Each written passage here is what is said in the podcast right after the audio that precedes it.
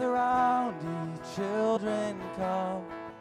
Listen to the old, old story of the power of death undone by an infant born of glory, Son of God, Son of Man. Gather round, remember now how creation held its breath, how it let out a sigh, filled up the sky with the angels. Son of God, Son of Man. So sing out with joy for the brave little boy who was God, but he made himself nothing. Oh, well, he gave up his pride and he came here to die like a man.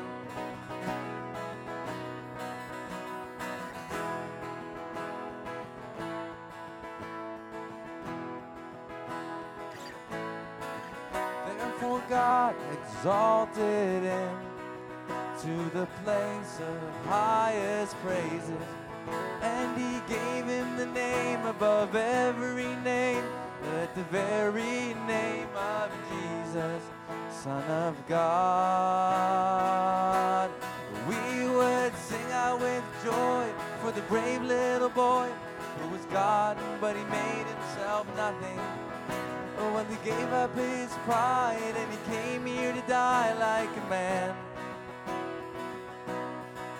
So in heaven and earth and below, every knee would bow in worship, every tongue would proclaim that Jesus, He reigns with the angels. So sing out with joy for the brave little boy who was God, but he made himself nothing. And he gave up his pride and he came here to die like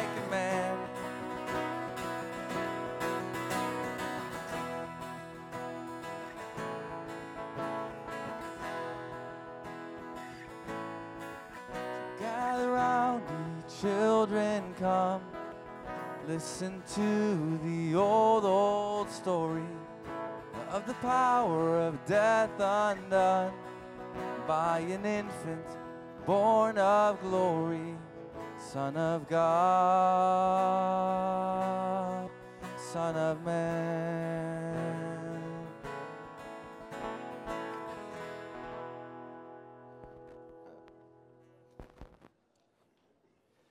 Good morning, everyone. Merry Christmas.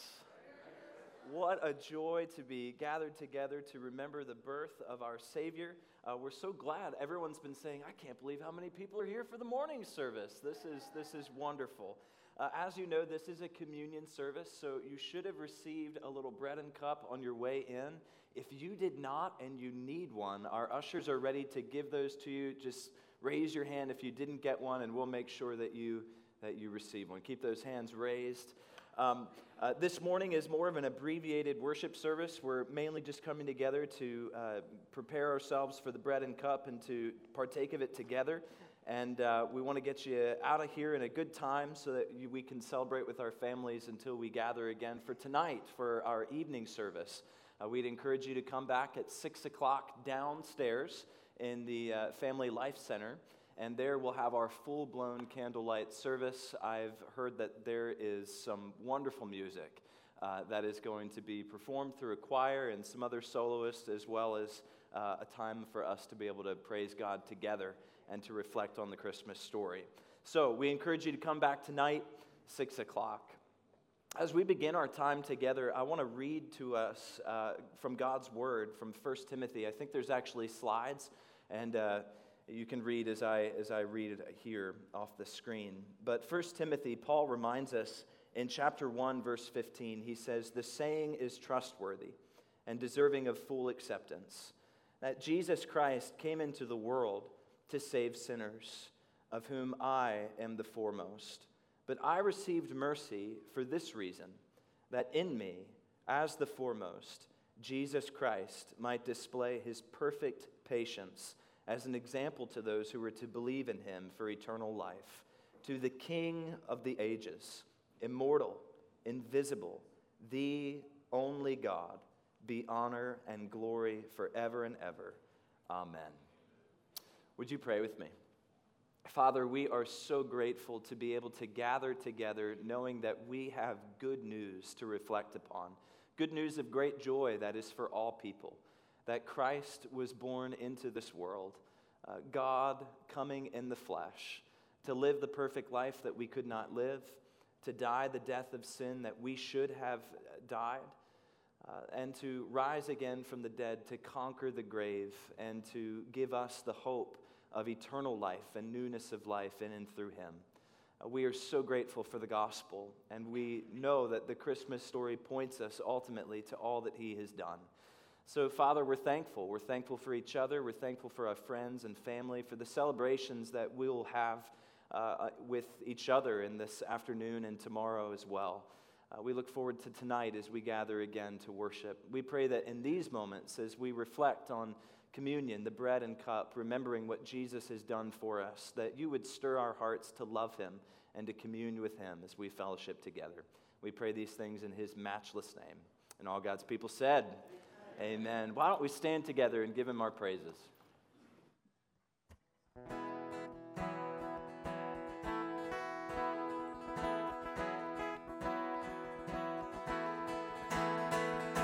Hark the herald angels sing, glory to the newborn King.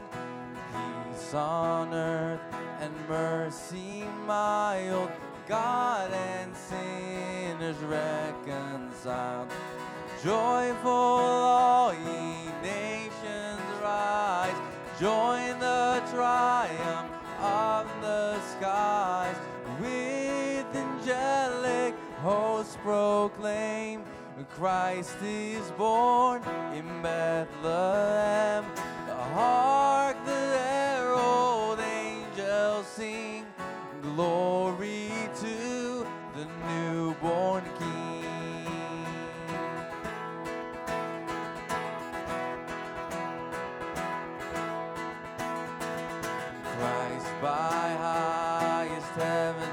adored, Christ the everlasting Lord, late in time, behold him come, offspring of a virgin's womb,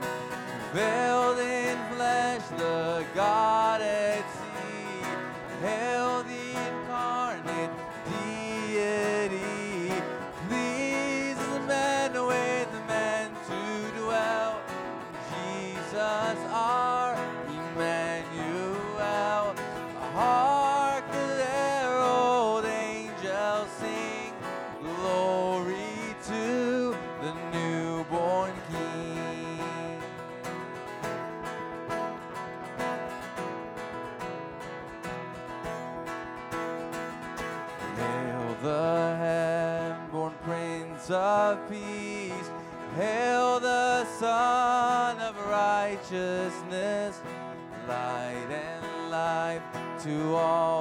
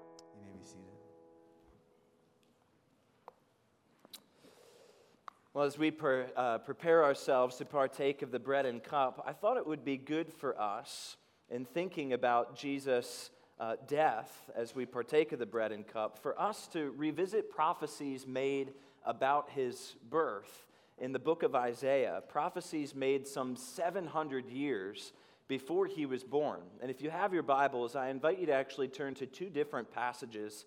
I invite you to turn to Isaiah 9 and also to Isaiah 53. As we think about Jesus' life, we read these prophecies made hundreds of years uh, before his coming. Isaiah 9, starting in verse 6 in particular.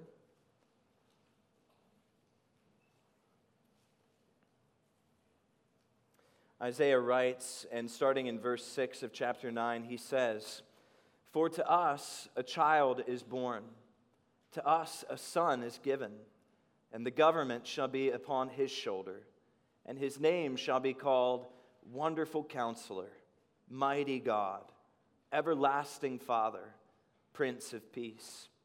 Of the increase of his government and of peace, there will be no end on the throne of David and over his kingdom to establish it and to uphold it with justice and with righteousness from this time forth and forevermore. The zeal of the Lord of hosts will do this. And then Isaiah 53, Isaiah 53, starting in verse 2. Isaiah goes on and speaking of Jesus says, He grew up before him like a young plant, like a root out of dry ground. He had no form or majesty that we should look at him, and no beauty that we should desire him. He was despised and rejected by men, a man of sorrows and acquainted with grief. And as one from whom men hide their faces, he was despised, and we esteemed him not. Surely he has borne our griefs and carried our sorrows, yet we esteemed him stricken, smitten by God, and afflicted. But he was pierced for our transgressions. He was crushed for our iniquities. Upon him was the chastisement that brought us peace, and with his wounds we are healed. All we, like sheep, have gone astray. We have turned every one to his own way, and the Lord has laid on him the iniquity of us all. Father, as we think and reflect on these two passages together, we pray that the Holy Spirit would remind us of all that Jesus is to us and all that he has done for us. And we pray these things in his name. Amen. When Isaiah was writing these words, he was given this message under the inspiration of God. And this message came in a time of great spiritual darkness and cultural darkness among the land and the people of God in Israel and Judah. And it's through this message that light came shining in and hope came dawning upon the people of God. In fact, Isaiah says that in Isaiah 9, verse 2. He starts by saying, The people who walked in darkness have seen a great light. Those who dwelt in a land of deep darkness, on them has light shone. Light had dawned in the darkness. How? How was light coming in? Well, through a birth announcement.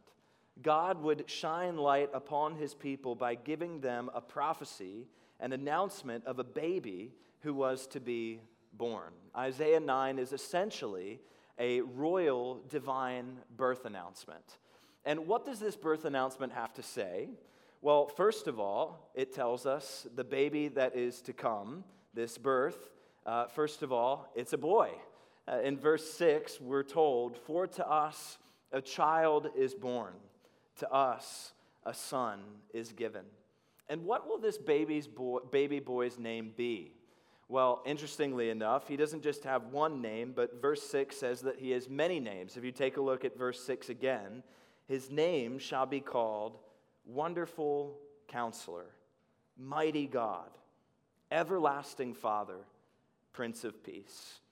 In other words, this baby boy that would be born would be no ordinary child, but would be God Himself, come in the flesh. God taking on the form of humanity. And where would this baby boy stem from? What would his family lineage be? He would be a royal child, stemming from the royal family. If you take a look at verse 6 of Isaiah 9, Isaiah goes on to tell us exactly the origins of this baby. Of the increase of his government and of peace, Isaiah says, there will be no end. On the throne of David and over his kingdom to establish it and to uphold it. He would come from the royal line of David. You can imagine what amazing hope, what amazing joy would have come over the original readers of Isaiah's message here. People who were stuck in exile, people who had watched the kingdom of God crumble and be defeated and conquered and overtaken. And they probably wondered to themselves, when are all of God's promises that he promised to David that his, that his kingdom would be established forever? They wondered if those promises would come true. And now they're told this baby would come who would fulfill all of these promises that they longed to see fulfilled. They thought a conqueror was coming, they thought a great political warrior was going to be born, and they were filled with hope. But then the, the baby boy came, didn't he? Some 2,000 years ago, born with the name Jesus. And it turns out that Jesus would not exactly be the king that his people were expecting him to be. Isaiah cannot think long about Christmas without ultimately pointing us to the cross. When he thinks about the coming of Christ, he starts moving towards the Christ on the cross. He points us to Isaiah 53. I invite you to turn there, Isaiah 53. If Isaiah 9 is a royal birth announcement, then Isaiah 53 reads like a royal divine obituary. In fact, we really could call Isaiah 53 Jesus' obituary, written some 700 years before his death, prophesying and predicting the nature and the circumstances of his death. And the, this obituary in Isaiah 53 begins by telling us what kind of life this King Jesus lived. What was his life like? Well, to our surprise, he wasn't actually the standout king that everyone thought he would be, as being the great, great, great, great, great, great grandchild of David. If you take a look at verse 2, what do we read of him? He had no form or majesty that we should look at him, no beauty that we should desire him. How was he born into the world? Not in a great, mighty palace, but in a manger, uh, among a poor people, among a poor family. Not the standout king that we expected. In fact, when Paul writes in Philippians 2, verses 6 and 7, he puts it this way He says, Though he, Jesus, was in the form of God, he did not count equality with God a thing to be grasped. But what did he do? Emptied himself, taking on the form of a servant, being born in the likeness of men. Verse 3 actually tells us not only was he not recognized, but he was despised. Verse 3 of Isaiah 53 he was despised and rejected by men, a man of sorrows, acquainted with grief, as one from whom men hide their faces. He was despised, and we esteemed him not. Not the king that the people wanted, but just the right king that all of us needed. Well, the obituary goes on to tell us not only of his life, but the circumstances of his death. What was the cause of death? Well, he tells us in verses 5 and 6 how did this king die? Verse 5 he was pierced, he was crushed. Sounds violent. For what? Why was he pierced? How was he crushed? Verse 5 he was pierced for our transgressions, he was crushed for our iniquities. Final cause of death at the end of verse 6 the Lord has laid on him the iniquity of us all. This is the, the great surprise. This is the great message of Christmas. That this royal king who is to bring hope and joy and security to his people and to all the world, who is to reign as King of kings and Lord of lords, was the same king who would die a horrible, awful death. For what purpose? To save us from our sin, to embrace the curse for us so that we might be redeemed. He came as the king who would conquer the enemies that we didn't maybe realize that we needed conquered for us the enemies of sin, the enemy of Satan, and the enemy of death. And he came to rule at the level of our hearts until one day he comes to rule the entire world. Now, was this death a tragic event that was not supposed to take place? No. In fact, it went according to God's plan. In fact, it went according to Jesus' plan. If you take a look at verse 7, verse 7, Isaiah says, He was oppressed and he was afflicted, yet he opened not his mouth like a lamb that is led to the slaughter, like a sheep that before its shears is silent, so he opened not his mouth. He willingly went towards the sacrifice prepared for him, willingly laid his own life down. In John's gospel, in John 10 18, he quotes Jesus saying, No one takes my life from me, but I lay it down on my own accord. When we think of Christmas, we ultimately think of the cross. And it's there in the manger, it's there on the cross where we see the willing heart of Jesus, willingly giving himself for our sake, willingly coming to lay his own life down so that we might be saved and reconciled to God. As we remember his birth, we're pointed to his death but we know this morning, as we celebrate the birth of Jesus, that we're not celebrating uh, the life of some king whose life ended tragically, and isn't it so sad that now he's dead and gone? We know the end story. We know that this king whose birth that we celebrate today is a king who is still alive who actually conquered death and is risen and is even now, as we're sitting here, seated at the right hand of God the Father and interceding for us, even as we worship Him right now. And it is Him that we look to. And it's Him who sits at the right hand of the Father who still wants to fellowship with us, even here and even now. He wants to commune with us. And one of the ways in which He has given us to be able to commune with Him is through the bread and the cup. And in just a moment, as we partake of the bread and the cup, it's in the bread and the cup where Jesus essentially is coming to us and saying, I came.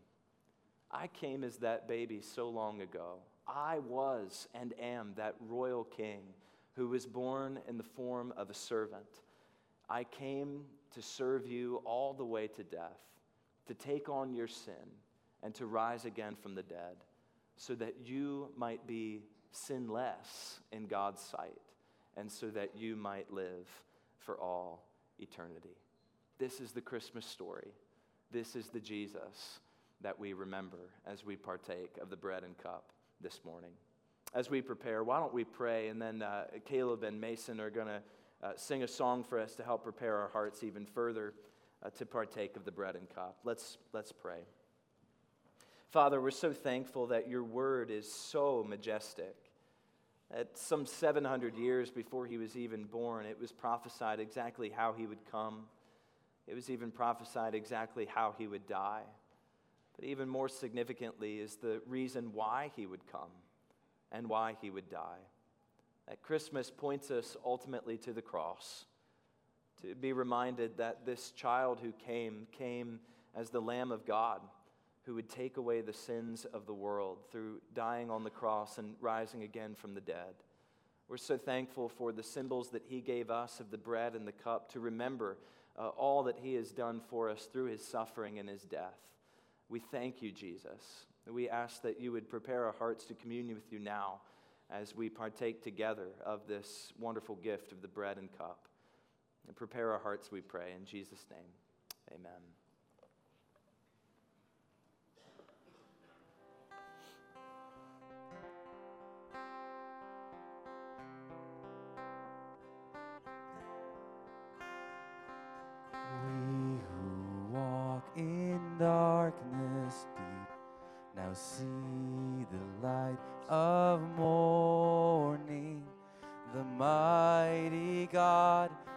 Prince of Peace, a child for us is born. Behold the Lamb of God who takes away our sin.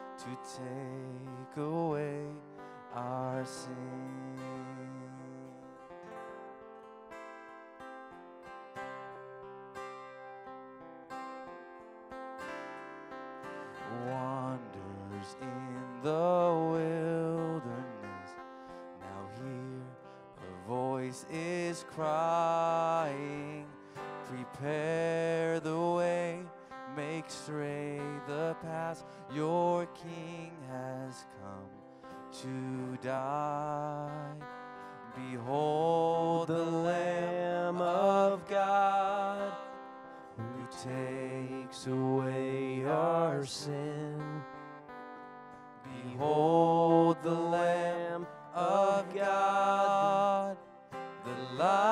Life and light of men. Behold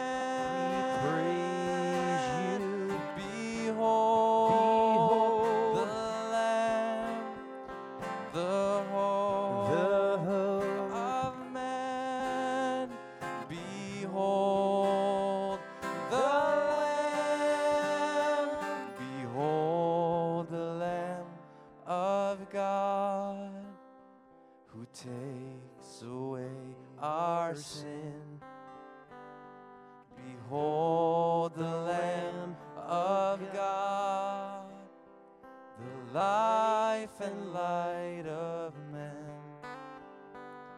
Behold the Lamb of God who died and rose again. Behold the Lamb of God who comes to take away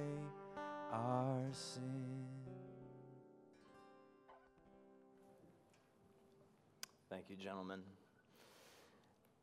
When we partake of the bread and cup, we are partaking of symbols that came directly from Jesus to us, reminding us of his suffering and death for our sake. And this is something that all who are actively trusting in Christ and are repenting of their sins, uh, all who are doing those things uh, can partake of the bread and the cup. When Paul wrote about the bread and cup in 1 Corinthians 11, he did give a warning of the state of our hearts while partaking of this. Let me read what he said in verse 27.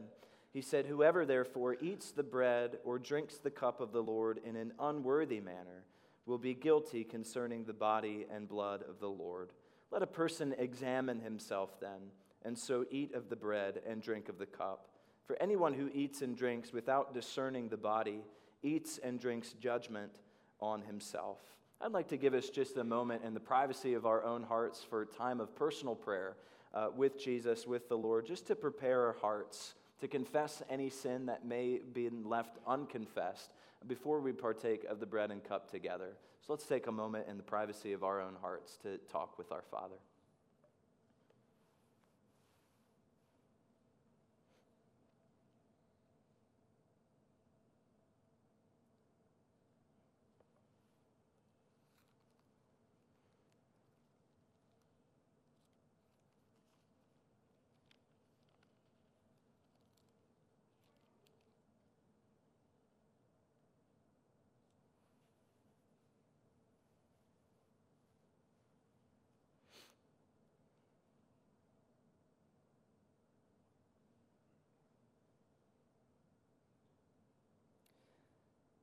Father, we're thankful that if we confess our sins, you are faithful and just to forgive us our sins and to cleanse us from all unrighteousness. We're thankful that we can partake now of this bread and cup together as a remembrance of all that Jesus has done for us. We pray in Jesus' name. Amen. Well, I invite you to take your bread and cup and let's open up the bread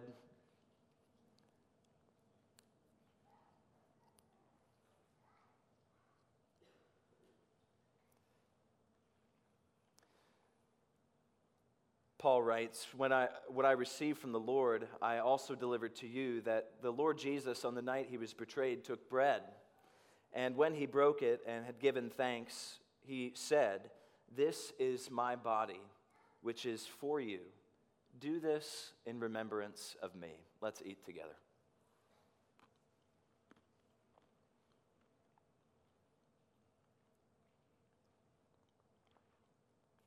Let's also open up our cups.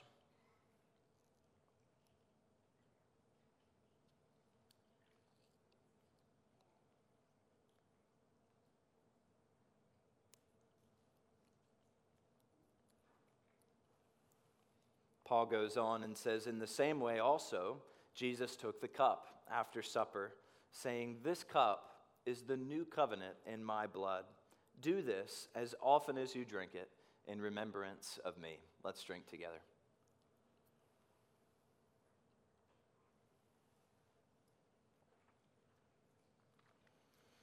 Father, again, we are so grateful for your grace and your mercy to us, that your plan from of old was to send uh, your Son into this world to take on flesh so that we might be reconciled to you and be your children.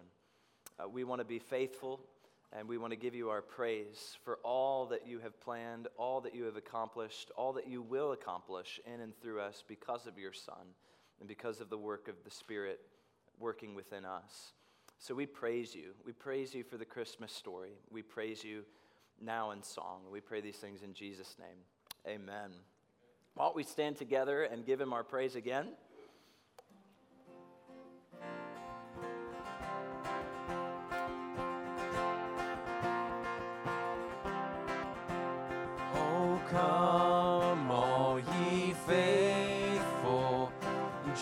Joyful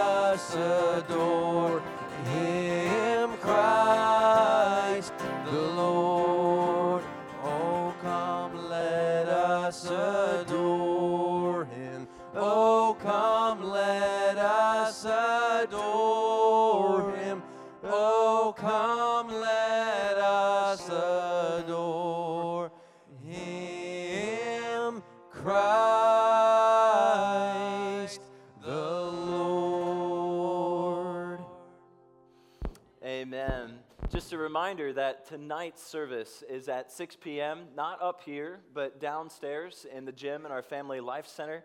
Uh, we look forward to gathering again. And a reminder uh, it's never too late to invite an unbelieving family member, friend, neighbor to that service. We're always very mindful that uh, those who need to hear the gospel uh, attend that service every year. And so we have that in mind when we put it together. So we encourage you to extend invitations, and we look forward to tonight. As we go, a benediction from Isaiah again, uh, chapter 60. He says, Arise, shine, for your light has come, and the glory of the Lord has risen upon you. For behold, darkness shall cover the earth, and thick darkness the peoples. But the Lord will arise upon you, and his glory will be seen upon you. Merry Christmas, everybody. Greet one another as you go.